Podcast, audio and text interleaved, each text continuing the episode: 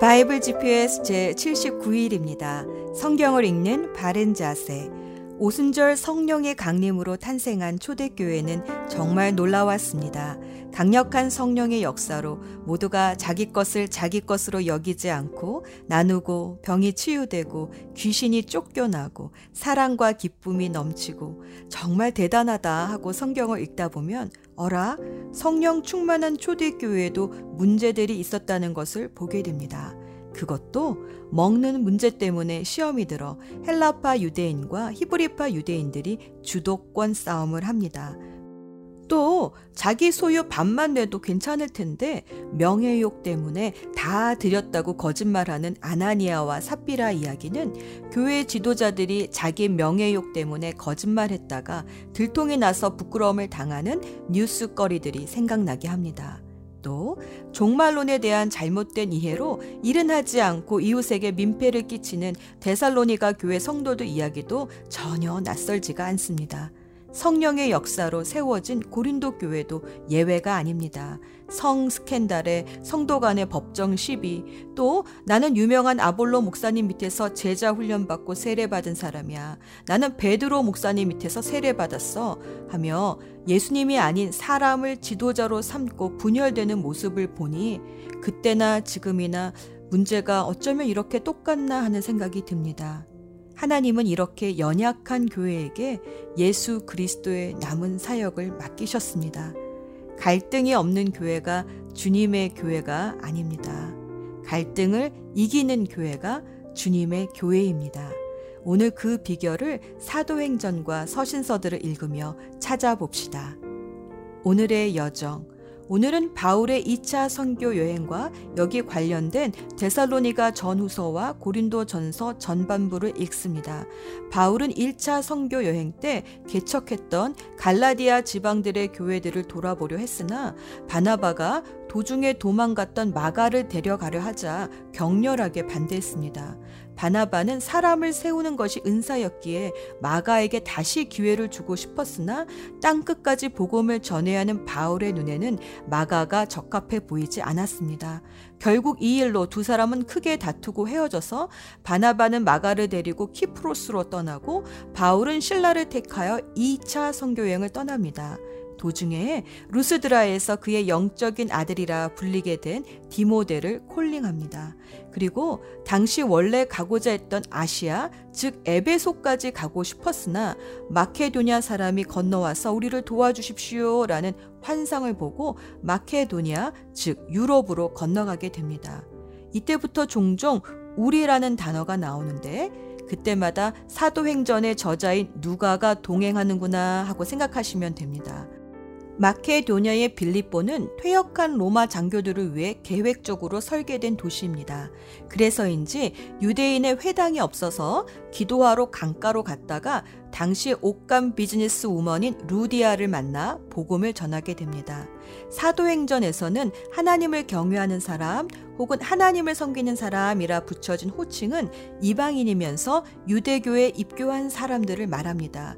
루디아도 그런 여성이었습니다. 루디아가 이 빌립보 교회의 개척 멤버가 되었습니다. 그런데 여종의 귀신을 쫓아낸 일 때문에 바울 일행은 감옥에 갇히게 됩니다. 바울과 신라가 감옥에서 기도와 찬송을 하자 큰 지진과 함께 옥문이 열리는 기적이 일어났습니다. 이 일로 간수와 그 가족들은 예수님을 믿게 되었지만 바울 일행은 더 머물지 못하고 데살로니가로 옮기게 됩니다. 데살로니가는 항구 도시로 무역이 성황하고 사업 감각이 뛰어났던 유대인들이 많이 살고 있어서 회당을 중심으로 한 유대인 사회가 깊이 뿌리 내린 도시였습니다. 3주간에 걸쳐 바울이 그곳에서 성경, 즉 구약으로 예수님이 그리스도이심을 증명하니 회당에 와 있던 하나님을 경외하는 사람들, 즉 헬라인들로서 유대교에 입교한 사람들이 다 바울을 따르게 되었습니다. 그러자 유대인들이 시장에서 불량배를 사서 바울 일행을 섬기고 있던 야손의 집을 습격했으나 다행히 신자들은 바울과 신라를 밤에 베레아 지역으로 피신시켰습니다. 베레아 사람들은 신사적이어서 열린 마음으로 성경을 잘 받아들였습니다. 그러나 데살로니가의 유대인들이 베레아까지 쫓아와서 소동을 피우자 바울은 또 할 수 없이 아가야, 즉 그리스의 아테네로 피신합니다. 아테네는 헬라 철학의 중심지입니다. 이곳에서 바울은 그 유명한 아레오바고 설교를 통해 구약 성경의 배경이 없는 헬라인들에게 창조주 하나님을 소개하며 복음을 전했습니다. 그러나 헬라 철학에 깊이 뿌리내린 이곳에서는 소수의 결신자만을 얻고 고린도로 넘어갑니다. 고린도에서 바울은 아굴라와 브리스길라 부부를 만났는데 이들은 같은 직업인 천막을 만드는 사람들이었습니다.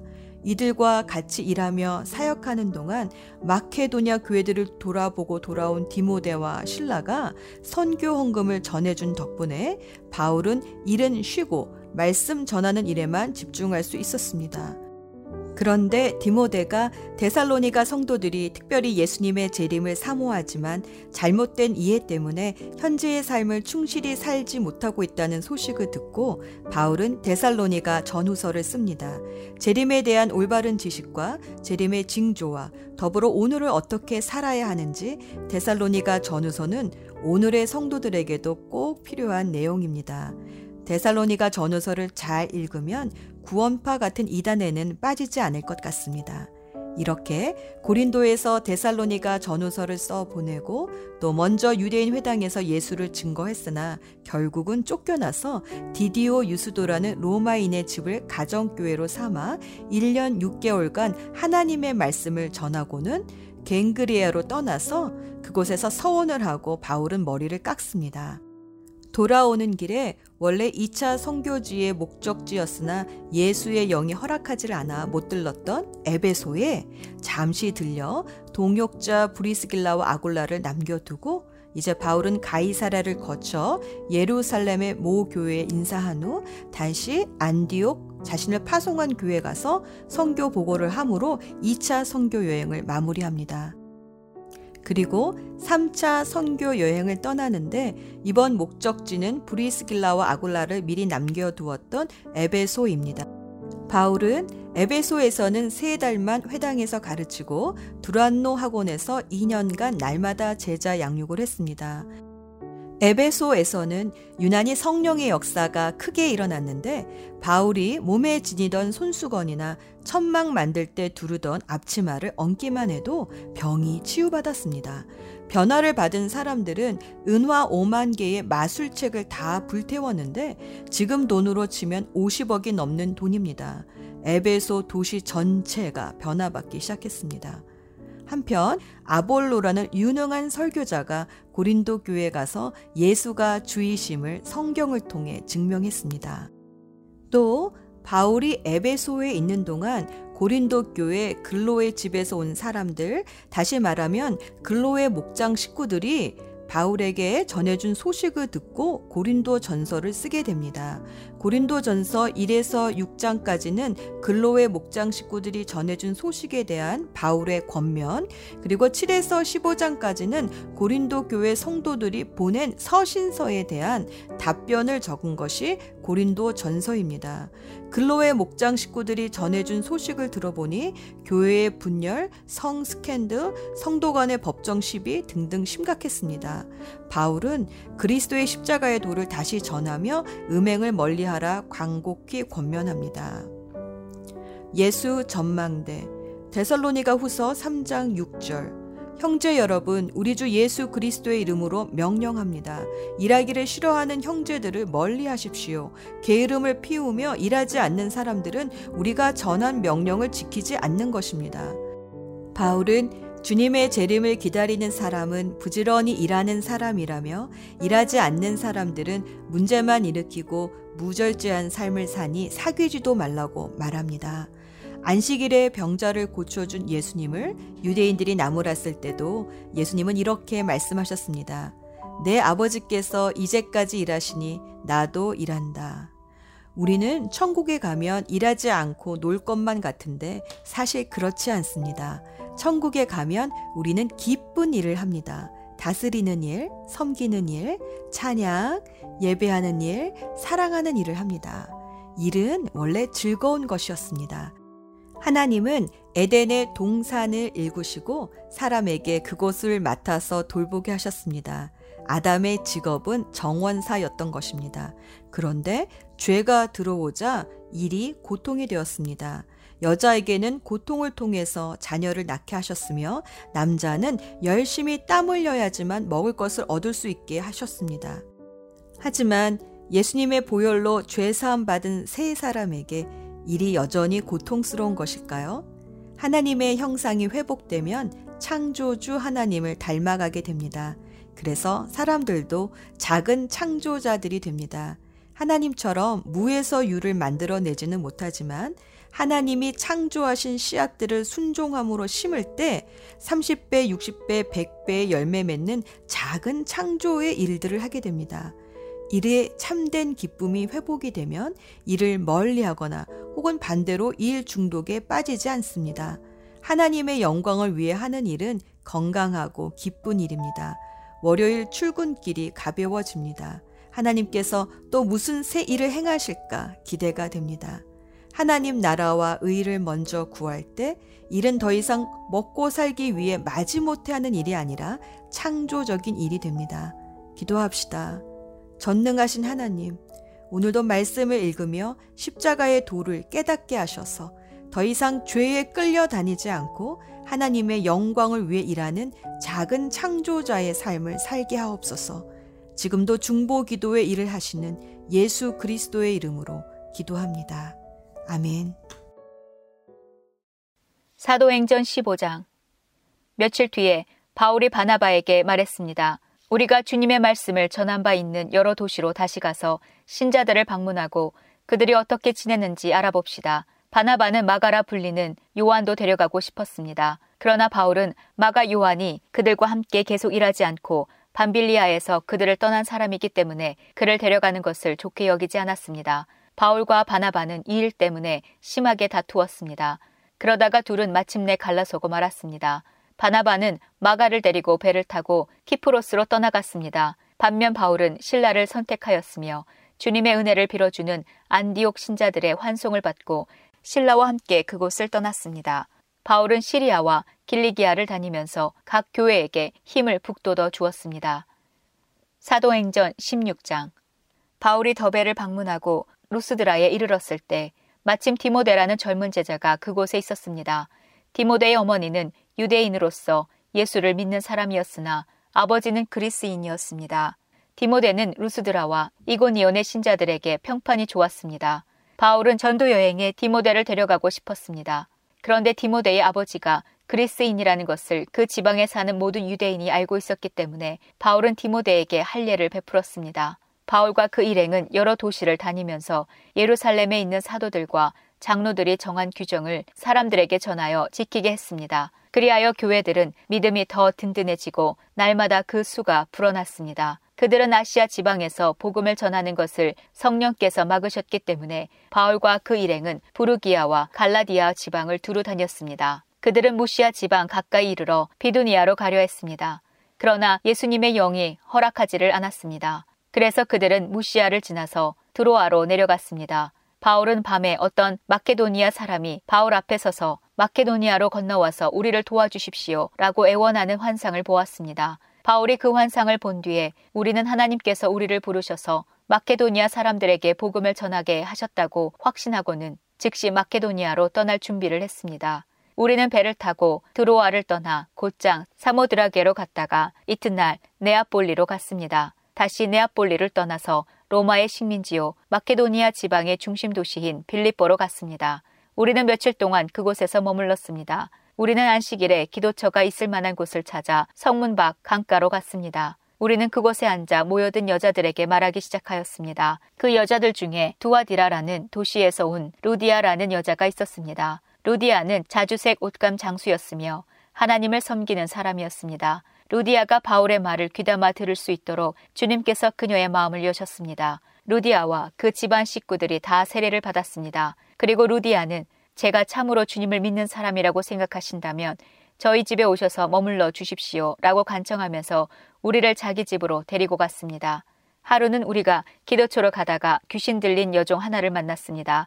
그 여종은 점을 쳐서 자기 주인들에게 많은 돈을 벌게 해주던 여자였습니다. 이 여자가 바울과 우리를 따라오면서 큰 소리로 이 사람들은 가장 높으신 하나님의 종들이다. 이 사람들은 여러분에게 구원의 길을 전하고 계시다. 라고 외쳤습니다. 그 여자가 며칠이고 계속 이렇게 하자 참다 못한 바울은 돌아서서 그 귀신에게 내가 예수 그리스도의 이름으로 내게 명령한다. 그 여자에게서 나오너라. 라고 말했습니다. 그 순간 귀신이 그 여자에게서 나왔습니다. 여종의 주인들은 돈을 벌 희망이 사라진 것을 보고 바울과 신라를 붙잡아 광장에 있는 관리들에게로 끌고 갔습니다. 그들이 바울과 신라를 로마 관리에게로 데려가서 말했습니다. 이 사람들은 유대인들인데 우리 도시에서 소란을 피우고 있습니다. 이들은 우리 로마 사람들로서는 받아들이거나 실천할 수 없는 풍습을 선전하고 있습니다. 군중들도 합세하여 바울과 신라를 공격했습니다.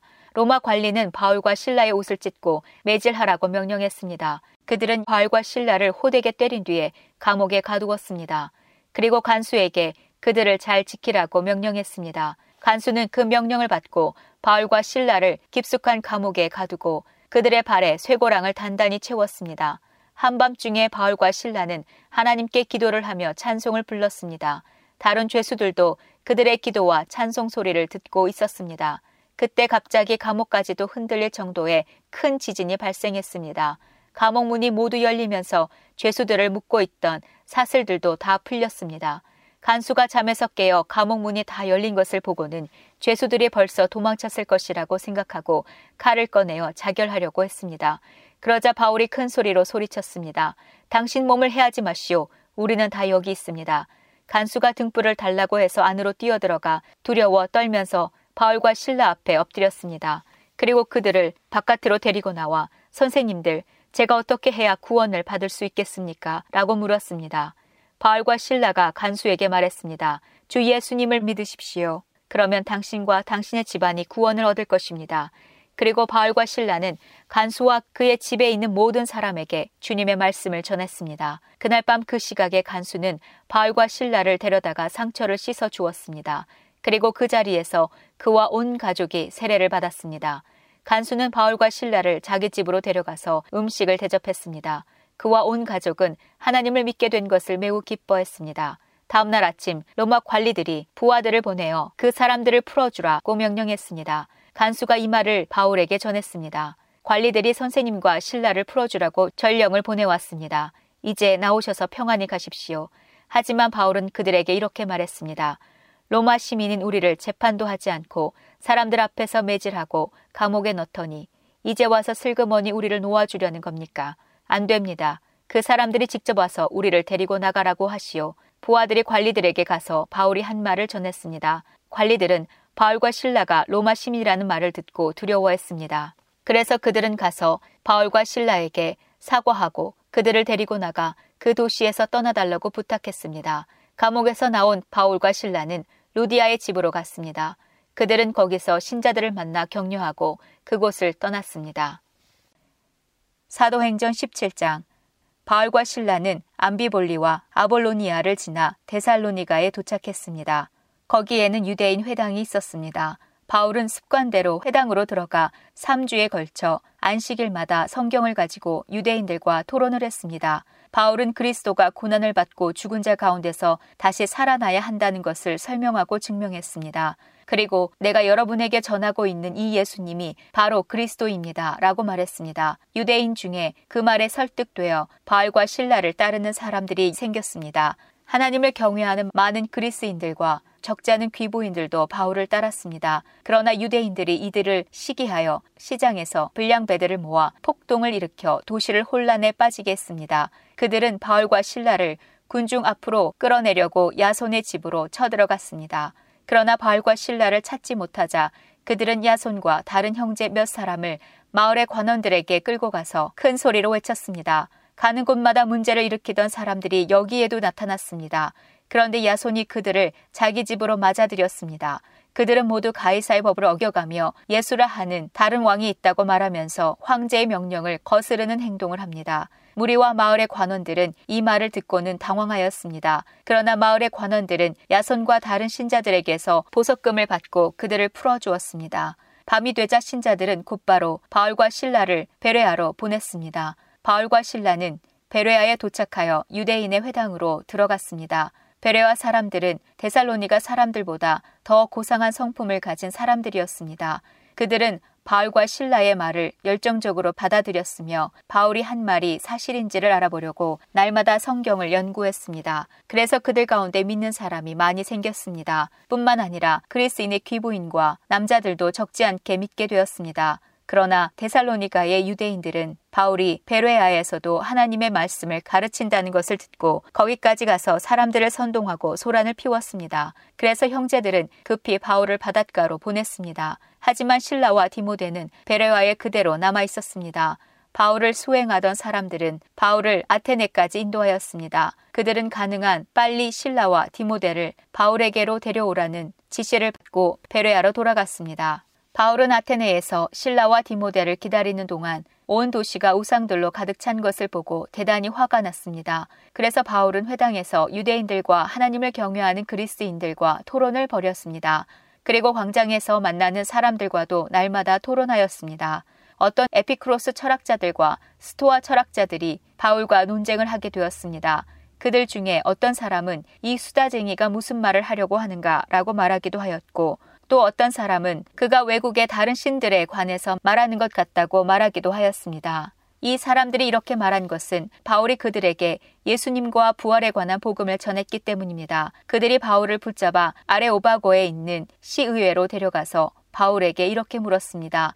당신이 전하고 있는 이 새로운 가르침이 무엇인지 우리가 알아듣기 쉽게 설명해 줄 수 있겠소. 당신이 하는 말은 우리에게 무척 낯설고 새로운 것이요. 대체 그것이 무엇인지 알고 싶소. 아테네 사람과 그곳에 사는 외국 사람들은 새로운 것이라면 무엇이든지 말하거나 듣는 것으로 시간을 보내는 사람들이었습니다. 바울이 아레오바고 시의회 앞에 서서 말했습니다. 아테네 시민 여러분, 내가 보기에 여러분은 모든 면에서 종교심이 강한 사람들입니다. 내가 이곳저곳을 돌아다니면서 여러분이 섬기는 것들을 자세히 살펴보았는데 그 중에서 알지 못하는 신에게라는 글을 새긴 재단도 보았습니다. 그러므로 여러분이 알지도 못하고 섬기는 그 신에 대해 여러분에게 알려드리겠습니다. 그분은 온 세상과 그 안에 있는 모든 것을 창조하신 하나님으로서 하늘과 땅의 주님이시며 사람이 지은 신전에서 살지 않으십니다. 또한 이 하나님께서는 모든 사람에게 생명과 호흡과 모든 것을 주시는 분이시기 때문에 무엇인가 부족한 것이 있어서 사람의 손으로 섬겨야 하는 분이 아닙니다. 하나님께서는 한 사람으로부터 세계 모든 인류를 만들어 땅 위에 살게 하셨습니다. 그리고 그들이 살 시대와 지역의 경계를 정해 주셨습니다. 이렇게 하신 것은 사람들이 하나님을 찾기를 바라시기 때문입니다. 사람들은 하나님을 더듬어 찾기만 하면 찾을 수 있습니다. 사실 하나님께서는 우리 각 사람에게서 멀리 떨어져 계시지 않습니다. 우리는 하나님 안에서 살고 있고 하나님 안에서 움직이며 존재하고 있습니다. 시인 가운데 우리는 그분의 자녀입니다. 라고 말하는 사람도 있지 않습니까? 우리는 하나님의 자녀이므로 하나님 자신을 사람의 생각으로나 손으로 만들어낼 수 있는 금이나 은이나 돌 같은 우상으로 생각해서는 안 됩니다. 사람들이 하나님을 알지 못했던 시대에는 하나님께서 눈 감아 주셨지만 이제는 어디서나 온 세상 사람들에게 회개하라고 명령하십니다. 하나님께서는 자기가 정하신 한 사람을 시켜 온 세상을 의롭게 심판하실 날을 정하셨습니다. 하나님께서는 그를 죽은 자들 가운데서 살리심으로 모든 이에게 그 증거를 보이셨습니다. 부활에 관한 이야기를 듣고 비웃는 사람들도 있었지만 이 내용에 관해 나중에 더 듣고 싶다라고 말하는 사람들도 있었습니다. 그리고는 바울은 그들을 떠나갔습니다. 그때 바울이 전한 말을 믿고 바울을 따르게 된 사람이 몇 사람 있었습니다. 그렇게 믿게 된 사람들 중에는 아레 오바고 시의회의 의원인 디오누시오와 다말이라는 여자와 그 밖에 몇 사람이 더 있었습니다. 사도행전 18장 그 뒤에 바울은 아테네를 떠나 고린도로 갔습니다. 그곳에서 바울은 아굴라라는 유대인을 만났습니다. 아굴라는 본도 지방에서 태어났지만 글라우디오가 모든 유대인에게 로마를 떠나라고 명령했기 때문에 그의 아내 브리스길라와 함께 얼마 전에 이탈리아에서 고린도로 옮겨왔습니다. 바울이 아굴라와 브리스길라를 찾아갔습니다. 마침 그들의 직업이 같았기 때문에 바울은 그들과 함께 묵으면서 그들과 같이 일했습니다. 천막 만드는 것이 그들의 직업이었습니다. 바울은 안식일마다 회당에서 유대인과 그리스인과 함께 토론을 하면서 그들을 설득하려 했습니다. 신라와 디모데가 마케도니아에서 고린도로 온 이후 바울은 말씀을 전하는 일에만 힘썼습니다. 그는 예수님께서 그리스도이심을 유대인들에게 증언했습니다. 그러나 그들은 바울에게 대들며 욕을 했습니다. 그래서 바울은 자기 옷에서 먼지를 털며 그들에게 말했습니다. 여러분이 구원받지 못한다면 그것은 여러분의 책임입니다. 나에게는 잘못이 없습니다. 이제 나는 이방인들에게 가겠습니다. 바울은 회당에서 나와 디디오 유스도라는 사람의 집으로 갔습니다. 그는 하나님을 경외하는 이방인이었습니다. 그의 집은 회당 바로 옆에 있었습니다. 회당장 그리스보와 그의 온 집안 식구가 주님을 믿었습니다. 그러자 고린도에 사는 다른 많은 사람들이 이 소식을 듣고 예수님을 믿고 세례를 받았습니다. 어느 날 밤 환상 중에 주님께서 바울에게 말씀하셨습니다. 두려워하지 마라. 조용히 있지 말고 계속해서 말하여라. 내가 너와 함께 있다. 내 백성이 이 도시에 많다. 그러므로 아무도 너를 공격하거나 해치지 못할 것이다. 바울은 그곳에 1년 6개월 동안을 머물면서 사람들에게 하나님의 말씀을 가르쳤습니다. 갈리오가 아가야 지방의 총독이 되었을 때에 유대인들이 합심하여 바울에게 몰려가 그를 재판정으로 끌고 갔습니다. 유대인들은 갈리오에게 이 사람이 우리의 법을 어겨가면서 사람들에게 하나님을 섬기라고 유혹하고 있습니다. 라고 고소했습니다. 바울이 막 입을 열려고 하는데 갈리오가 유대인들에게 말했습니다. 여러분, 고소하는 것이 어떤 범죄나 나쁜 행동에 관한 것이라면 내가 들어주겠소. 그러나 여러분이 지금 말하는 것은 언어와 명칭과 여러분들의 율법에 관한 것들이요. 그러니 이런 문제는 여러분 스스로 해결하도록 하시오. 나는 이런 사건의 재판관이 되기는 싫소. 이 말을 하고 갈리오는 그들을 재판정에서 몰아냈습니다. 그러자 그들은 회당장 소스데네를 붙들어다가 재판정 앞에서 마구 때렸습니다. 그래도 갈리오는 이 일에 조금도 참견하지 않았습니다. 바울은 형제들과 함께 고린도에 며칠 더 머물다가 그들과 작별하고 배를 타고 시리아로 갔습니다. 브리스길라와 아굴라도 그와 동행하였습니다. 바울은 항해하기 전에 그가 이전에 맹세한 것이 있어서 겐그레아에서 머리를 깎았습니다. 그들은 에베소에 도착했습니다. 그곳에서 바울은 브리스길라와 아굴라와 헤어진 후 혼자서 회당으로 가서 유대인들과 토론을 했습니다. 유대인들이 바울에게 좀 더 머물러 달라고 말했지만 바울은 거절했습니다. 하지만 바울은 그들과 헤어지면서 하나님의 뜻이라면 다시 돌아오겠습니다. 라고 약속했습니다. 그리고 배를 타고 에베소를 떠났습니다. 바울은 가이사랴에 내려 예루살렘으로 올라가 인사한 뒤 다시 안디옥으로 내려갔습니다. 데살로니가 전서 1장 바울과 실로아노와 디모데는 하나님 아버지와 주 예수 그리스도의 교회인 데살로니가 교회에 편지합니다. 하나님의 은혜와 평안이 여러분에게 있기를 빕니다. 우리는 기도할 때마다 여러분을 기억하며 하나님께 감사드리고 있습니다. 여러분이 믿음으로 행한 일들과 사랑으로 행한 수고와 우리 주 예수 그리스도 안에서 굳건히 소망을 지켜가는 모습을 보며 늘 하나님께 감사하고 있습니다. 형제 여러분, 우리는 하나님께서 여러분을 사랑하셔서 그분의 백성으로 삼으신 것을 알고 있습니다. 우리는 복음을 말로만 전하지 않고 하나님의 능력과 성령과 큰 믿음 가운데서 전했습니다. 여러분과 함께 있을 때 우리의 생활이 어떠했는지 여러분이 아실 것입니다. 그것은 여러분을 위해 그렇게 한 것입니다. 여러분도 이제 우리처럼 주님을 본받는 자가 되었습니다. 고난을 받는 중에도 성령이 주는 기쁨을 통해 주님의 말씀을 놓치지 않았기 때문에 여러분은 마케도니아와 아가야 지역에 사는 성도들에게 모범이 되고 있습니다. 여러분을 통해 주님의 말씀이 마케도니아와 아가야 온 지방으로 퍼졌고 여러분의 믿음도 그 모든 지역에 퍼졌습니다. 그러므로 하나님을 섬기는 여러분의 믿음에 관해서는 더 이상 할 말이 없습니다. 우리가 여러분을 방문했을 때 여러분이 우리에게 잘 대해 준 것과 섬기던 우상을 버리고 살아계신 하나님을 믿게 된 것에 대해서 그 사람들이 우리에게 잘 말해주고 있습니다. 또한 그들은 여러분이 하나님의 아들이 다시 오시기를 고대하고 있다고 말해 주었습니다. 그렇습니다. 하나님께서는 그 아들을 다시 살리셨고 그 아들 예수님은 하나님의 노여운 심판에서 우리를 구해 주실 것입니다. 그분은 반드시 다시 오십니다. 데살로니가 전서 2장 형제 여러분, 우리가 여러분을 방문한 것이 결코 헛되지 않았음을 여러분도 알 것입니다. 여러분도 알다시피 우리는 여러분에게 가기 전에 빌립보에서 고난을 당하였고 멸시를 받았습니다. 여러분에게 갔을 때에도 많은 사람들이 우리를 대적하였습니다. 그러나 하나님께서는 여러분에게 담대하게 하나님의 복음을 전할 수 있도록 우리를 도와주셨습니다. 우리가 전하는 말은 여러분을 격려하기 위한 것입니다. 우리는 거짓을 말하지 않고 악한 생각도 품지 않습니다. 결코 여러분을 속이지도 않습니다. 하나님께서 우리를 훈련시키시고 복음을 전하라고 하셨기 때문에 말씀을 전할 뿐입니다. 우리는 사람을 기쁘게 하기보다는 우리의 마음을 살피시는 하나님을 기쁘시게 해드리기 원합니다. 우리가 여러분이 듣기에 좋은 말을 해서 여러분의 마음을 사거나 돈을 바란다든지 욕심을 채우기 위해 거짓으로 행동한 적이 없었다는 것을 여러분은 아실 것입니다. 하나님께서도 우리를 증거해 주실 것입니다. 우리는 여러분이나 혹은 다른 누군가가 칭찬해 주기를 바란 적도 없습니다. 우리가 그리스도의 사도로서 우리의 권위를 이용해 여러분에게 짐을 지울 수도 있었습니다. 그러나 우리가 여러분을 얼마나 온유한 마음으로 대했는지 아실 것입니다.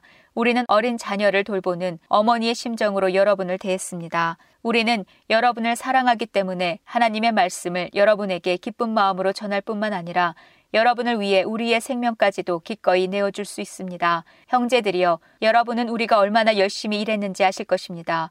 우리는 복음을 전하는 동안 여러분 어느 누구에게도 짐이 되지 않으려고 밤낮으로 열심히 일했습니다.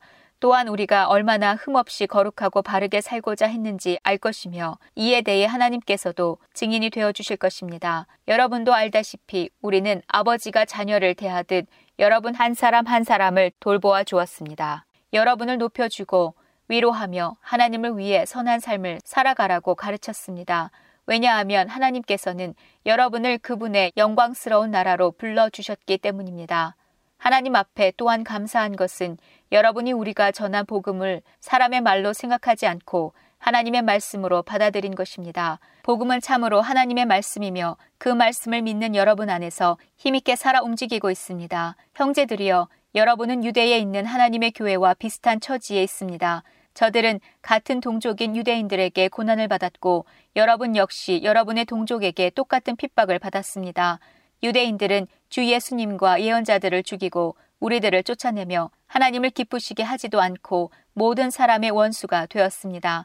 그들은 이방인들이 구원을 얻지 못하도록 우리가 이방인들에게 복음 전하는 것을 방해합니다. 그러나 이렇게 하는 것은 결국 그들의 죄만 더 크게 할 뿐입니다.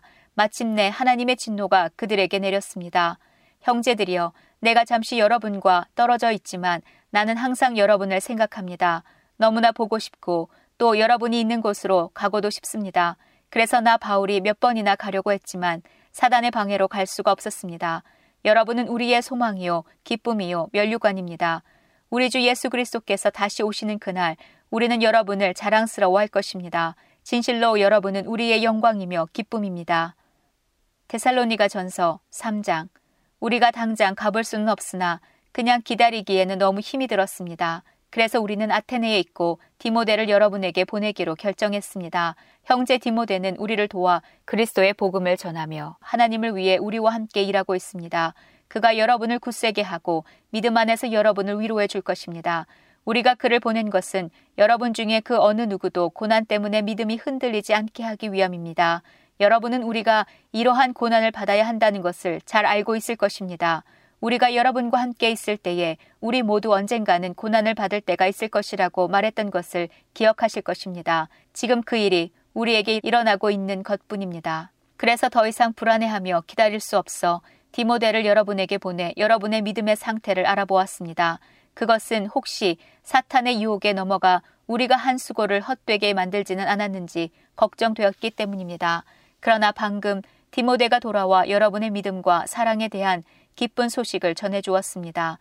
디모데는 여러분이 언제나 우리를 좋게 생각하여 우리가 여러분을 보고 싶어 하는 만큼이나 여러분도 우리를 보고 싶어 한다고 말해 주었습니다. 형제 여러분, 우리는 많은 어려움과 고난을 겪을 때 여러분의 믿음으로 위로를 받았습니다. 여러분이 주님 안에서 굳건히 서 있기만 한다면 그보다 더 큰 보람은 없습니다. 이 모든 것으로 인해 우리가 기뻐하고 하나님 앞에 감사를 드립니다. 그러나 이 모든 기쁨과 감사를 어떻게 다 표현할 수 있겠습니까? 밤낮으로 여러분을 위하여 온 마음을 다해 하나님께 기도하고 있습니다. 여러분을 하루빨리 다시 만나 여러분의 믿음을 더 강건하게 세워줄 수 있게 되기를 기도합니다. 아버지 하나님과 우리 주 예수님께서 우리가 여러분에게 갈 수 있는 길을 열어주시기를 간절히 바랍니다. 주님께서 여러분의 사랑을 풍성하게 하고 넘치게 하셔서 우리가 여러분을 사랑하듯 서로 사랑하기를 기도합니다. 그리고 믿음 안에서 여러분의 마음이 강해지기를 기도합니다. 그러면 우리 주 예수님께서 주님의 거룩한 백성들과 함께 다시 오시는 날 여러분은 아버지 하나님 앞에서 거룩하고 흠없이 서게 될 것입니다. 데살로니가 전서 4장 형제 여러분, 이제 나는 여러분에게 몇 마디 더 부탁하려고 합니다. 우리는 여러분에게 하나님을 기쁘시게 하며 살아가도록 가르쳤습니다. 여러분이 우리에게 배운 대로 살고 있다는 것을 알지만 주 예수님 안에서 다시 한번 부탁드립니다. 앞으로도 더욱 열심히 그렇게 살아가십시오. 여러분은 우리가 주 예수님의 이름으로 명령한 것을 잘 알고 있을 것입니다. 하나님께서는 여러분이 성적인 모든 죄를 피하고 거룩하고 순결하게 살기를 원하십니다. 자신의 몸을 거룩하고 존귀하게 사용하십시오. 육체의 정욕에 따라 여러분의 몸을 사용하지 마십시오. 그것은 하나님을 모르는 사람들이나 짓는 죄입니다. 이런 죄를 지어서 여러분의 형제를 속이거나 그에게 해를 입히지 않도록 하십시오. 우리 주님은 그런 사람을 반드시 벌하십니다. 이 부분에 대해서는 예전에도 여러분에게 경고하였습니다. 하나님께서는 거룩하게 살아가도록 우리를 불러주셨으며 우리가 죄 가운데 사는 것을 원하지 않으십니다. 그러므로 이 가르침에 따라 살기를 거부하는 것은 사람의 명령을 거스르는 것이 아니라 우리에게 성령을 주신 하나님의 명령을 거스르는 것입니다. 형제 자매를 사랑하는 것에 대해서는 쓸 말이 없습니다. 왜냐하면 하나님께서 이미 여러분에게 서로 사랑하라고 가르쳐 주셨으며 여러분이 마케도니아에 있는 모든 사람들을 사랑으로 잘 감싸고 있다는 것을 알고 있기 때문입니다. 앞으로도 더욱 힘써 사랑을 베푸십시오. 평안한 삶을 위해 최선을 다하십시오. 전에도 말했듯이 여러분 각자의 일을 돌아보고 자신의 일에도 정성을 다하기 바랍니다. 이렇게 할 때 믿지 않는 사람들이 여러분을 존경하게 되고 여러분 자신도 부족함이 없게 될 것입니다. 형제 여러분, 나는 여러분이 죽은 자들에게 관해서 아무것도 모르는 것을 원하지 않습니다. 그것은 여러분이 아무 소망이 없는 사람들처럼 슬퍼하게 되는 것을 바라지 않기 때문입니다. 우리는 주님께서 죽으셨다가 다시 살아나신 것을 믿고 있습니다. 그러므로 하나님께서는 예수님을 믿다가 죽은 자들도 예수님과 함께 분명히 살리실 것입니다. 우리는 지금 주님께서 하신 말씀을 하고 있습니다. 주님께서 오시는 날 살아있는 자들은 주님과 함께 있게 될 것입니다. 그러나 결단코 그날에 살아있는 자들이 이미 죽은 자들보다 주님을 먼저 만나지는 못할 것입니다. 그날의 주님은 하늘로부터 내려오셔서 천사장의 소리와 하나님의 나팔 소리가 울리는 가운데 큰 소리로 호령하실 것입니다. 그때 그리스도를 믿다가 죽은 자들이 먼저 일어나고 그 후에 살아있던 자들도 그들과 함께 구름 속으로 끌어올려져 하늘에서 주님을 만나게 될 것입니다. 그러므로 여러분은 이런 말로 서로 위로하십시오. 데살로니가 전서 5장 형제 여러분, 정확한 때와 시간에 대해서는 말할 수 없습니다. 왜냐하면 주님이 오시는 그날은 한밤중에 도적같이 임할 것이기 때문입니다. 사람들이 모든 것이 평안하고 안전하다고 말할 그때에 재난이 갑자기 닥칠 것입니다. 그것은 마치 아기를 낳을 여인이 갑작스럽게 진통을 맞이하는 것과 같아서 아무도 피할 수가 없습니다. 그러나 여러분은 어둠 가운데 있지 않기 때문에 여러분에게는 그날이 도적같이 갑자기 찾아오지 않을 것입니다. 여러분은 빛의 아들들이며 낮에 속한 사람들입니다. 우리는 결코 어두움과 밤에 속한 사람들이 아닙니다. 그러므로 다른 사람들처럼 잠들지 말고 깨어서 정신을 차려야 합니다. 잠자는 사람들은 밤에 자고 술 마시는 사람들도 밤에 마시고 취합니다. 그러나 우리는 낮에 속한 사람들이니 정신을 똑바로 차리고 믿음과 사랑의 갑옷을 입고 구원에 대한 소망의 투구를 씁시다. 하나님께서는 우리를 벌하기 위해 택하신 것이 아니라 우리 주 예수 그리스도를 통해 구원을 얻도록 하기 위해 부르셨습니다. 그리스도께서는 우리를 위해 죽으셔서 우리가 살든지 죽든지 상관없이 그분과 함께 살 수 있게 해주셨습니다. 그러므로 지금처럼 서로를 위로하고 격려하며 서로에게 힘이 되어 주십시오. 형제 여러분, 여러분 가운데 수고하고 주님의 말씀을 가르치며 지도하는 분들을 존경하십시오. 여러분을 위해 일하는 그들을 각별한 사랑으로 대해 주십시오. 서로 화목하게 지내기 바랍니다. 게으른 자들은 훈계하고 마음이 약한 자들을 격려해 주십시오. 힘이 없는 자들을 도우며 모든 사람을 인내로 대하십시오. 악으로 악을 갚지 말고 서로 모든 사람에게 선을 베풀도록 힘쓰십시오. 항상 즐거워하십시오. 쉬지 말고 기도하십시오. 모든 일에 감사하십시오. 이것이 그리스도 예수 안에서 여러분을 향한 하나님의 뜻입니다. 성령께서 일하시는 것을 막지 말고 예언의 말씀을 하찮게 생각하지 마십시오. 모든 일을 잘 살펴서 선한 것을 붙잡고 악한 것을 멀리하기 바랍니다. 평안의 하나님께서 여러분을 깨끗하게 하셔서 하나님께 속한 자로 지켜주시며 여러분의 온몸, 즉 영과 혼과 육신 모두를 우리 주 예수 그리스도께서 오실 그날까지 아무 흠 없이 지켜주시기를 기도합니다. 여러분을 부르신 그분은 신실하시기 때문에 이 일을 반드시 이루실 것입니다. 형제 여러분, 우리를 위해서도 기도해 주시기 바랍니다. 거룩한 입맞춤으로 모든 형제에게 인사를 나누십시오. 이 편지를 모든 형제들에게 읽어줄 것을 주님의 이름으로 부탁합니다. 우리 주 예수 그리스도의 은혜가 여러분과 함께 하기를 기도합니다. 데살로니가 후서 1장 바울과 실루아노와 디모데는 하나님 우리 아버지와 주 예수 그리스도 안에 있는 데살로니가 교회에 편지를 보냅니다.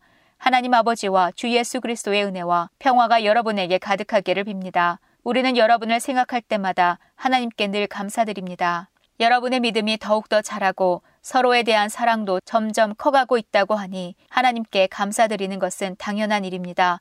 우리는 여러분이 심한 핍박을 받고 많은 어려움을 겪으면서도 믿음을 굳게 지키고 있는 것을 다른 교회에 자랑하였습니다. 이 모든 것이 하나님께서 바르게 심판해 주시는 것을 증언하고 있습니다. 하나님께서는 여러분이 고난을 겪는 것을 통해 하나님 나라에 들어갈 자격을 얻게 하십니다. 또한 여러분에게 괴로움과 고통을 준 사람들에게 그대로 갚으십니다. 주 예수님께서 능력 있는 천사들과 함께 하늘에서 내려오실 그때가 되면 하나님께서 고통을 당하는 여러분과 우리 모두에게 평안을 주실 것입니다. 그분은 하늘의 불꽃 가운데 나타나셔서 하나님을 알려고 하지 않는 자들과 우리 주 예수님의 복음에 순종하지 않은 자들을 벌하실 것입니다. 그들은 영원히 멸망해서 주님과 가까이 있을 수도 없고 그분의 크신 영광을 볼 수도 없게 될 것입니다. 주 예수님께서 오실 그날 이 모든 일이 이루어질 것이며 우리 주님은 주님을 찬양하는 거룩한 백성에게 영광을 받으실 것입니다. 여러분도 우리가 전한 복음을 믿었으니 주님을 높여드리는 무리 안에 속하게 될 것입니다. 우리는 여러분을 위해 항상 기도합니다. 여러분을 부르신 하나님의 뜻대로 믿음 안에서 그분의 능력을 힘입어 더욱더 선한 일을 많이 할 수 있도록 기도합니다. 그렇게 되면 우리 주 예수 그리스도의 이름이 여러분을 통해 영광을 받고 여러분도 그리스도 안에서 영광을 누리게 될 것입니다. 이것은 하나님과 주 예수 그리스도의 은혜로 이루어지는 것입니다. 데살로니가 후서 2장 형제 여러분, 우리 주 예수 그리스도께서 다시 오시는 것과 그분 앞에서 우리 모두가 함께 모이게 될 그 시간에 대해 여러분에게 몇 마디 하려고 합니다. 예언이나 말씀 혹은 우리가 보냈다고 꾸민 가짜 편지를 가지고 주님의 날이 벌써 왔다고 떠들어대는 사람들 때문에 흔들리거나 두려워하지 마십시오. 누가 뭐라고 해도 속지 마십시오. 사람들이 하나님을 거역하고 지옥에 속한 악의 자녀가 나타날 때 주님의 날이 임할 것입니다. 그는 신이라고 부르는 것과 사람들이 예배하고 섬기는 것들을 다 없애 버릴 것입니다. 그리고 그 모든 것들 위에 올라 지배하려고 할 것입니다. 심지어는 하나님의 성전에 들어가 그곳에 앉아서 자기가 하나님이라 주장할 것입니다. 이 일들은 내가 여러분과 함께 있을 때에 모두 말했던 것들인데 여러분은 기억하지 못합니까? 이 악의 자녀는 지금 어떤 힘에 의해 사로잡혀 있으나 적절한 때에 풀려나게 될 것입니다. 이미 악의 세력이 세상 가운데 슬며시 나타나고 있지만 아직은 어떤 힘에 눌려 있습니다. 그를 누르고 있는 힘이 다른 곳으로 옮겨질 때까지 꼼짝 못하고 있다가 마침내 이 악한 자는 그 모습을 드러낼 것입니다. 하지만 영광 중에 오시는 주 예수님께서 그분의 입에서 나오는 입김으로 그를 죽이고 말 것입니다. 그는 사탄의 힘을 빌어서 큰 능력을 보일 것입니다. 많은 거짓 기적과 표적을 행하는 것은 물론 진리를 사랑하고 따르기를 거부한 사람들을 자기 편으로 끌어들이기 위해 온갖 꾀를 사용할 것입니다. 만약 이들이 진리를 따랐다면 구원받을 수도 있었을 것입니다. 이들이 진리를 따르는 것을 거부했기 때문에 하나님께서는 그들이 진리를 떠나 헛된 것을 쫓아 잘못된 길로 가도록 내버려 두셨습니다. 그렇기 때문에 진리를 믿지 않고 죄 짓는 것을 즐기는 사람들은 심판을 받게 될 것입니다. 사랑하는 형제 여러분, 주님은 여러분을 사랑하십니다. 하나님께서는 이 세상 맨 처음부터 여러분이 구원받도록 선택해 놓으셨습니다. 그러므로 우리는 하나님께 늘 감사드려야 할 것입니다. 거룩하게 하시는 성령과 진리 안에 있는 믿음으로 여러분은 구원받았고 하나님은 우리가 전한 복음을 통해 여러분이 구원받도록 하셨습니다. 하나님께서는 우리 주 예수 그리스도의 영광을 나누어 주시기 위해 여러분을 부르셨습니다.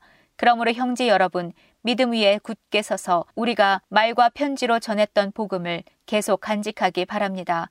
우리를 사랑하시는 주 예수 그리스도와 아버지 하나님께서 그분의 은혜로 선한 소망과 영원한 위로를 이미 우리에게 주셨습니다. 위로의 하나님께서 여러분이 하는 말과 모든 선한 일에 더욱 힘이 되어 주시길 기도합니다. 데살로니가 후서 3장 형제 여러분, 우리를 위해 기도해 주십시오. 주님의 말씀이 하루빨리 전해지도록 기도하시기 바랍니다.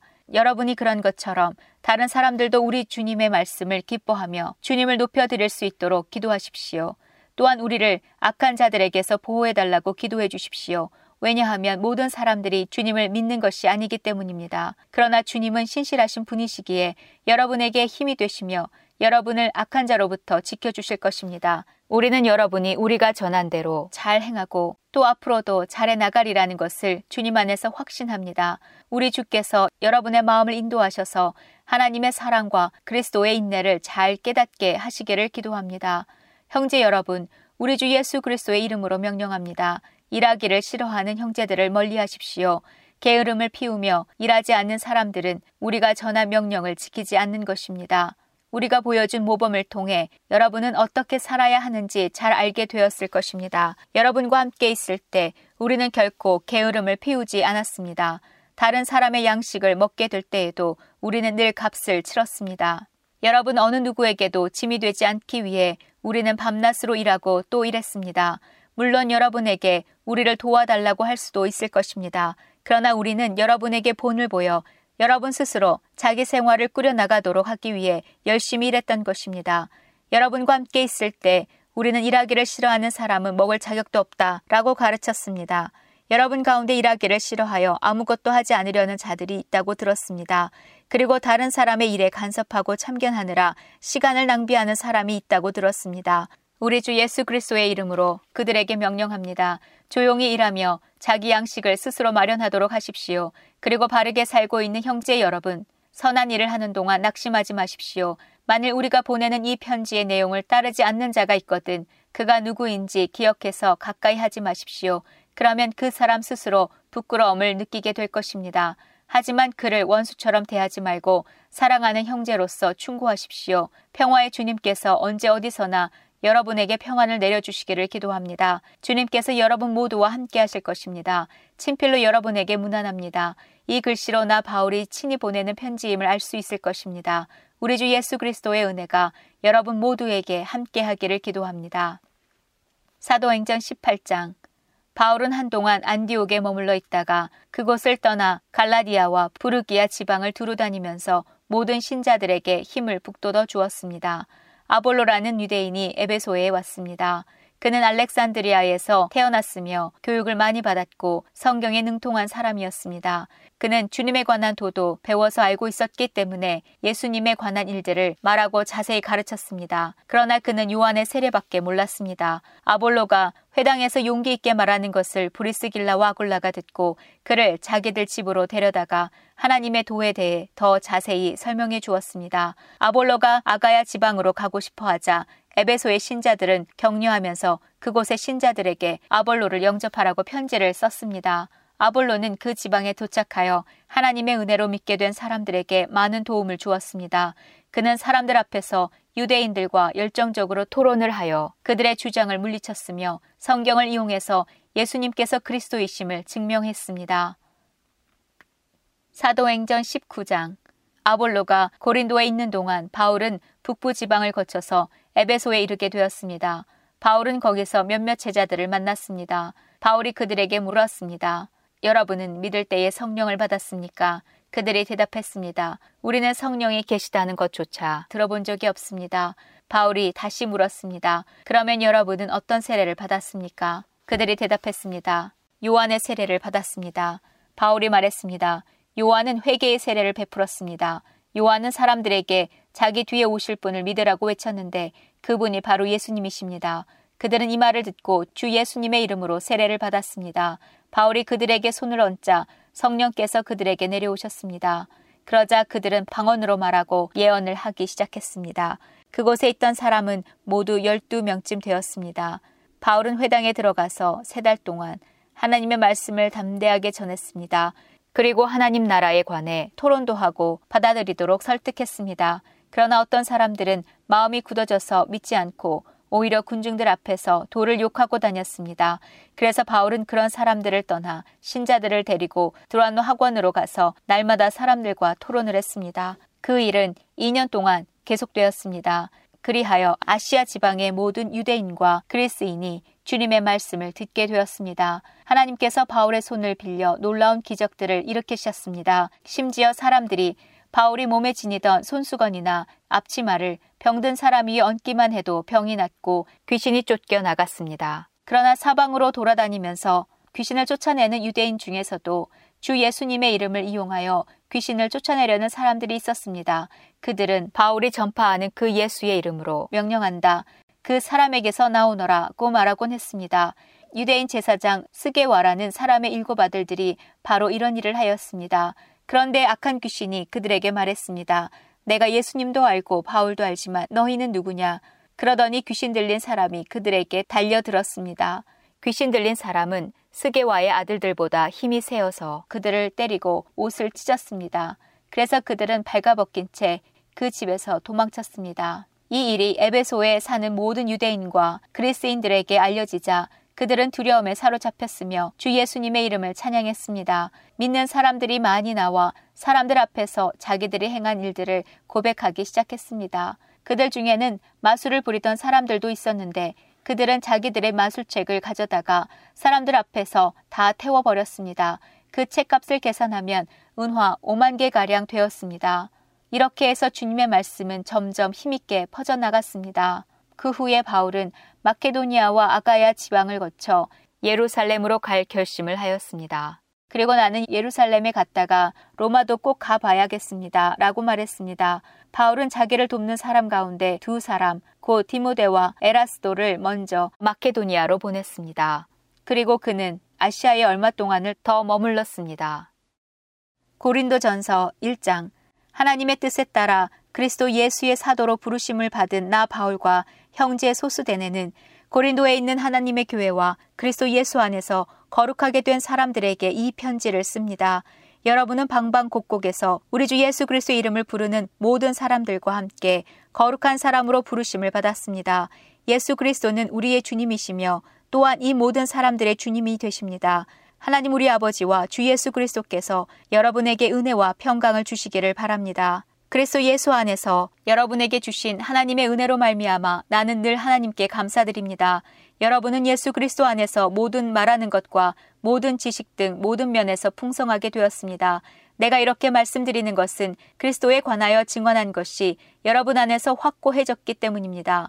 그러므로 여러분은 영적인 선물을 부족함 없이 받으며 우리 주 예수 그리스도께서 나타나실 것을 간절히 바라고 있습니다. 예수님께서는 여러분을 세상 끝날까지 굳세게 지켜 우리 주 예수 그리스도의 날에 흠이 없는 사람이 되게 하실 것입니다. 여러분을 부르셔서 그의 아들이신 우리 주 예수 그리스도와 사귐을 갖게 하신 하나님은 신실하십니다. 성도 여러분, 우리 주 예수 그리스도의 이름으로 여러분에게 호소합니다.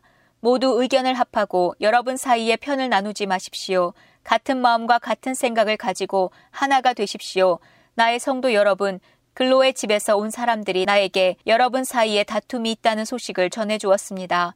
내용은 이렇습니다. 여러분이 저마다 나는 바울을 따른다. 나는 아볼로를 따른다. 나는 베드로를 따른다. 심지어 나는 그리스도를 따른다고 말한다니 도대체 그리스도가 나뉘었습니까? 바울이 여러분을 위해 십자가에 못 박혔습니까? 아니면 여러분이 바울의 이름으로 세례를 받았습니까?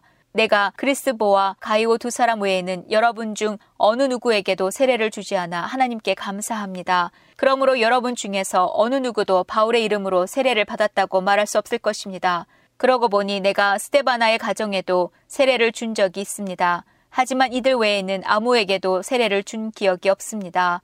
그리스도께서 나를 보내신 것은 세례를 주기 위해서가 아니라 복음을 전하도록 하기 위해서였습니다.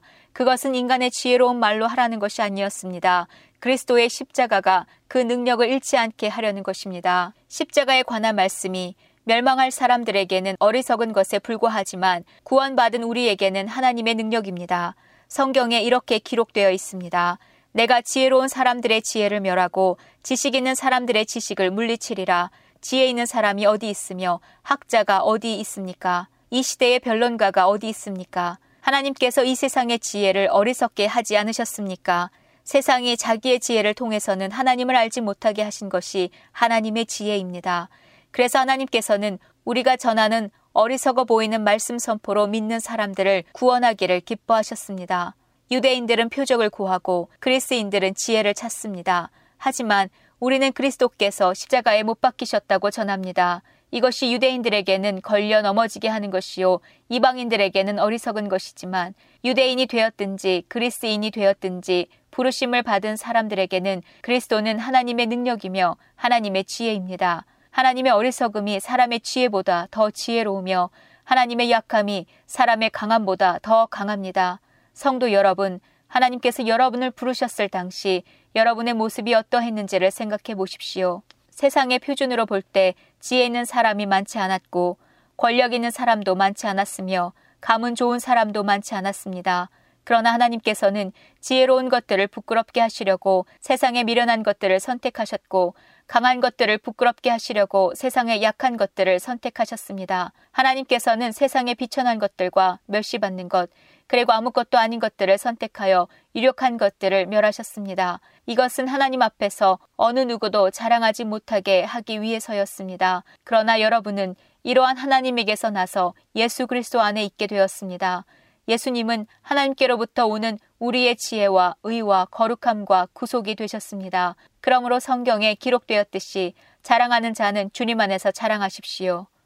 고린도 전서 2장 성도 여러분, 나도 여러분에게 가서 하나님의 비밀을 전하였을 때 웅변술이나 탁월한 지혜를 가지고 전한 것이 아니었습니다. 그것은 내가 여러분과 함께 있는 동안에는 예수 그리스도와 그분께서 십자가에 못 박히셨다는 것 이외에는 아무것도 알지 않기로 굳게 결심했기 때문입니다.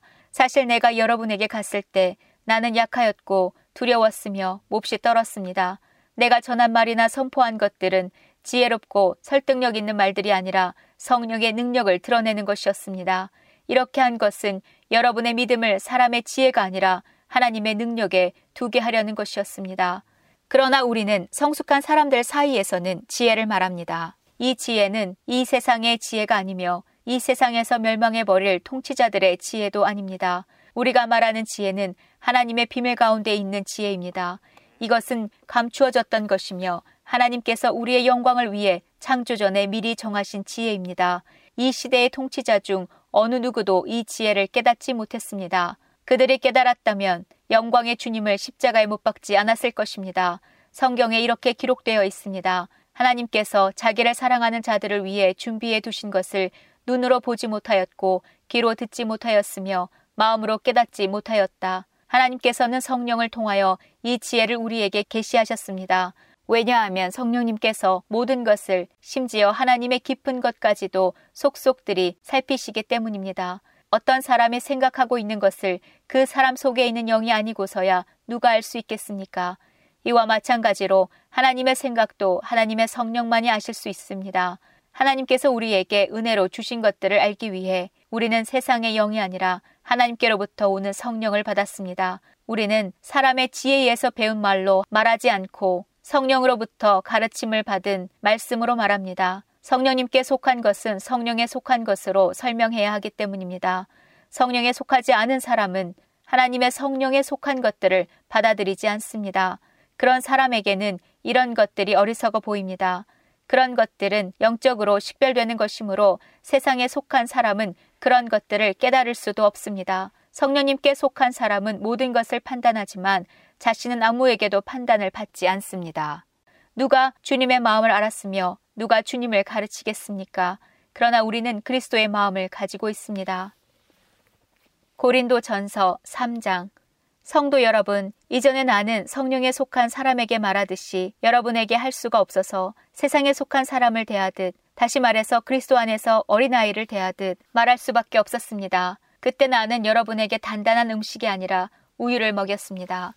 여러분이 단단한 음식을 먹을 준비가 전혀 되어 있지 않았기 때문인데 지금도 여전히 받을 준비가 되어 있지 않습니다. 여러분은 아직도 세상에 속해 있습니다. 시기와 다툼이 여러분 안에 있으니 이것이 바로 세상에 속한 것이고 세상 사람들처럼 행동하는 것이 아닙니까? 어떤 사람이 나는 바울파다 라고 말하자 다른 사람은 나는 아볼로파다 라고 말하고 있으니 세상에 속한 사람이 아니면 무엇이겠습니까? 도대체 아볼로가 무엇이고 바울이 무엇입니까? 나나 아볼로나 여러분을 믿도록 하고 주님께서 각 사람에게 할 일을 맡기셔서 일하는 일꾼에 불과합니다. 나는 씨앗을 심었고 아볼로는 물을 주었으나 자라게 하시는 분은 하나님이십니다. 그러므로 심는 사람이나 물을 주는 사람은 아무것도 아니지만 자라게 하시는 분인 하나님은 중요합니다. 심는 사람과 물 주는 사람은 하나의 목적 때문에 일을 합니다. 각 사람은 자기가 한 수고만큼 보수를 받을 것입니다. 우리는 하나님의 동역자요.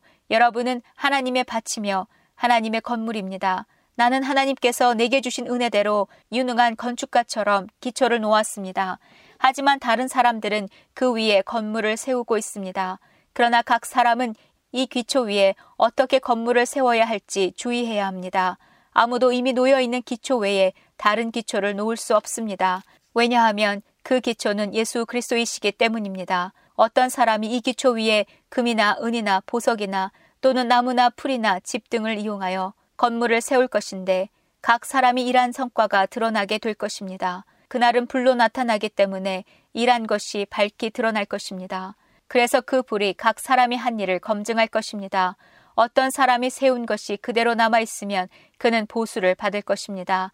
그가 세운 것이 타 없어져 버리면 그는 손실을 입게 될 것입니다. 그러나 그 사람 자신은 마치 불을 거쳐서 살아온 것 같은 구원을 받을 것입니다. 여러분은 자신들이 하나님의 성전인 것과 하나님의 성령께서 여러분 안에 계신다는 사실을 알지 못합니까? 누구든지 하나님의 성전을 멸하면 하나님께서 그 사람을 멸하실 것입니다.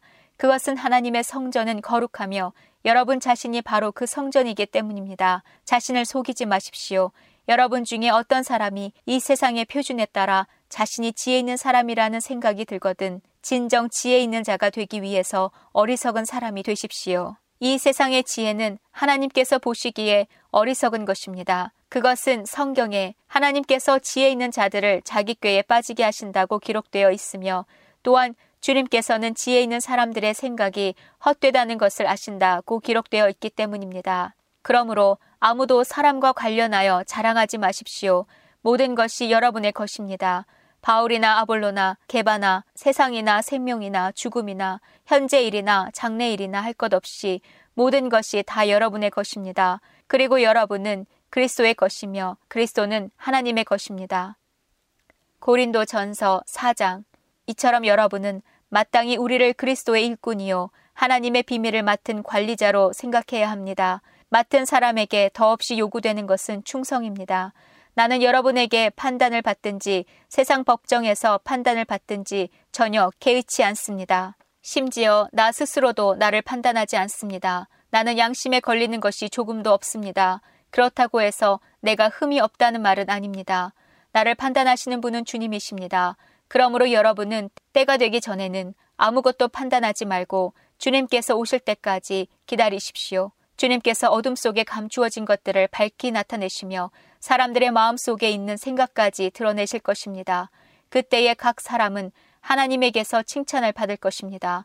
성도 여러분, 나는 여러분을 위해 건축가 이야기와 사역자에 관한 이야기를 나 자신과 아볼로에게 적용하여 말하였습니다. 이렇게 한 것은 여러분에게 기록된 말씀의 범위 이상을 벗어나지 마라는 말의 의미를 배우게 하기 위함입니다.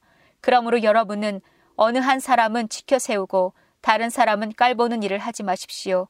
여러분을 별다르게 생각하는 사람이 누구입니까? 여러분이 하나님께로부터 받지 않은 것이 무엇입니까? 모두 받은 것인데 왜 받지 않은 것처럼 자랑하고 있습니까? 여러분은 벌써 배가 불렀습니다. 이미 부자가 되었습니다. 우리 없이도 이미 여러분은 왕노릇을 하였습니다. 우리도 여러분과 함께 왕노릇 할 수 있도록 차라리 여러분이 진짜 왕이었으면 좋겠습니다. 내 생각에는 하나님께서 우리 사도들을 마치 사형 선고를 받은 사람처럼 맨 꼴찌로 내놓은 것 같습니다. 그래서 우리는 세상과 천사들과 사람들에게 구경거리가 되었습니다. 우리는 그리스도를 위하여 어리석은 사람이 되었습니다만 여러분은 그리스도 안에서 지혜로운 사람이 되었습니다. 우리는 약하지만 여러분은 강합니다. 여러분은 존경을 받으나 우리는 멸시를 받습니다. 지금 이 순간까지 우리는 굶주리고 목마르고 헐벗고 매맞고 집 없이 떠돌아다니면서 우리의 손으로 힘써서 일하였습니다. 우리는 저주를 받았지만 축복해주고 핍박을 당하여도 참고 인내하며 모욕을 당하여도 다정한 말로 대답하였습니다. 바로 이 순간까지 우리는 세상의 쓰레기와 만물의 찌꺼기가 되었습니다. 여러분을 부끄럽게 하려고 이 글을 쓰고 있는 것이 아닙니다.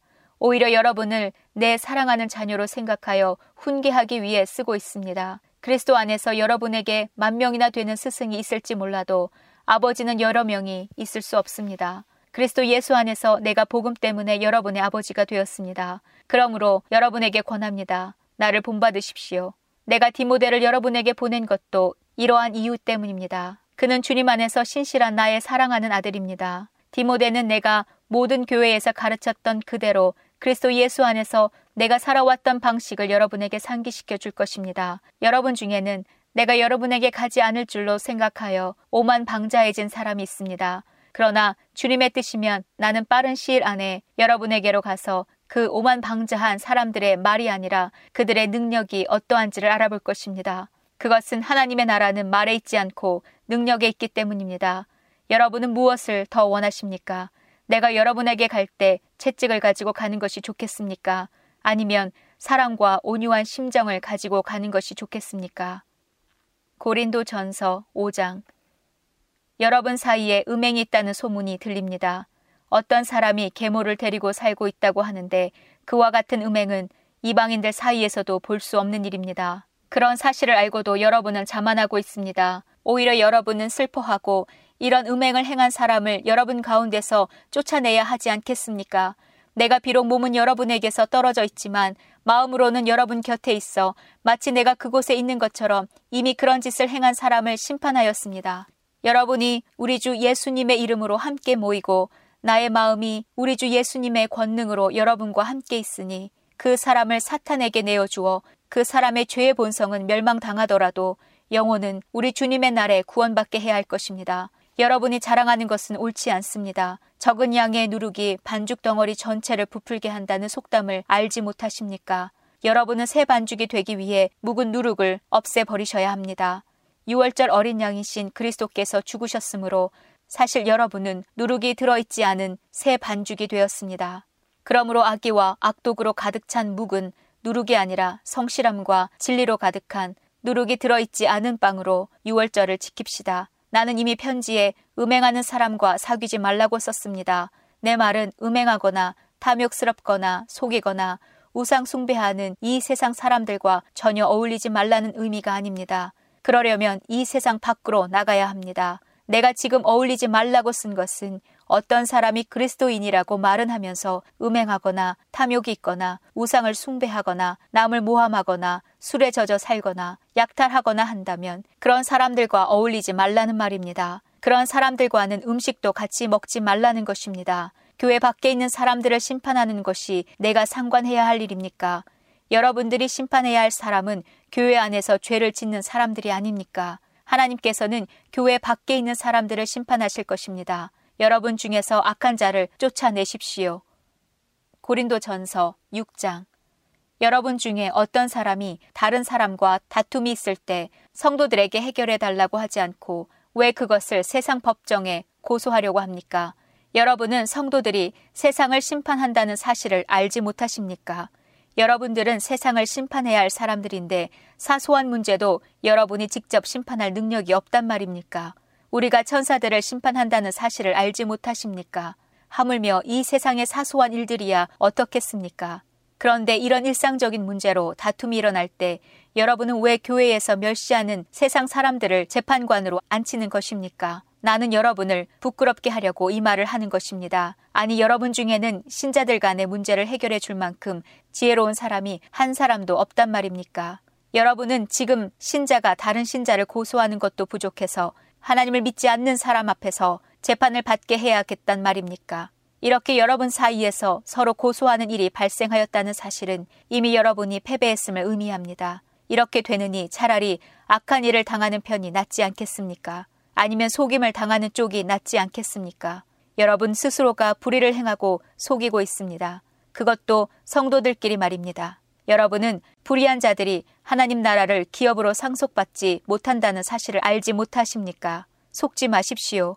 음행하는 사람이나 우상 숭배하는 사람이나 가늠하는 사람이나 남자로서 몸을 파는 사람이나 동성 연애를 하는 사람이나 도적질하는 사람이나 탐욕이 가득한 사람이나 술에 젖어 사는 사람이나 모함하는 사람이나 약탈하는 자들은 하나님의 나라를 기업으로 상속받지 못할 것입니다. 여러분 중에 여기에 속한 사람들이 있습니다. 그러나 여러분은 주 예수 그리스도의 이름과 우리 하나님의 성령으로 씻음을 받고 거룩해졌으며 의롭다 함을 받았습니다. 내게는 무엇이든지 할 수 있는 자유가 있다. 이것은 여러분이 내세우는 표어입니다. 맞습니다. 하지만 모든 것이 다 유익한 것은 아닙니다. 내게는 무엇이든지 할 수 있는 자유가 있다고는 하지만 나는 어떤 것에 의해서도 제재를 받지 않을 것입니다. 음식은 배를 채우기 위해 있고 배는 음식을 먹기 위해 있다. 이것도 여러분이 내세우는 표어입니다. 그러나 하나님께서는 언젠가 이 모든 것을 필요 없게 만드실 것입니다. 우리 몸은 음행을 위해 있는 것이 아니라 주님을 위해 있으며 주님은 우리 몸을 위해 계십니다. 하나님께서 주님을 살리셨으니 그분의 능력으로 장차 우리도 살리실 것입니다. 여러분의 몸이 그리스도의 지체인 것을 알지 못하십니까? 그렇다면 내가 그리스도의 지체를 떼어 내 창녀와 한 몸으로 만들 수 있겠습니까? 그럴 수 없습니다. 창녀와 결합하는 사람은 창녀와 한 몸이 된다는 것을 알지 못하십니까? 성경에 두 사람이 한 몸이 될 것이다 라고 기록되어 있습니다. 하지만 주님과 연합하는 사람은 주님과 영적으로 하나가 됩니다. 음행을 멀리 하십시오. 사람이 짓는 모든 죄들은 몸 밖에서 일어나는 것이지만 음행하는 사람은 자신의 몸에 죄를 짓는 것입니다. 여러분의 몸은 하나님께 받은 것이며 여러분 안에 거하시는 성령의 성전이라는 사실을 알지 못하십니까? 여러분은 여러분 자신의 것이 아닙니다. 여러분은 하나님께서 값을 치르고 산 몸입니다. 그러므로 여러분의 몸으로 하나님께 영광을 돌리십시오.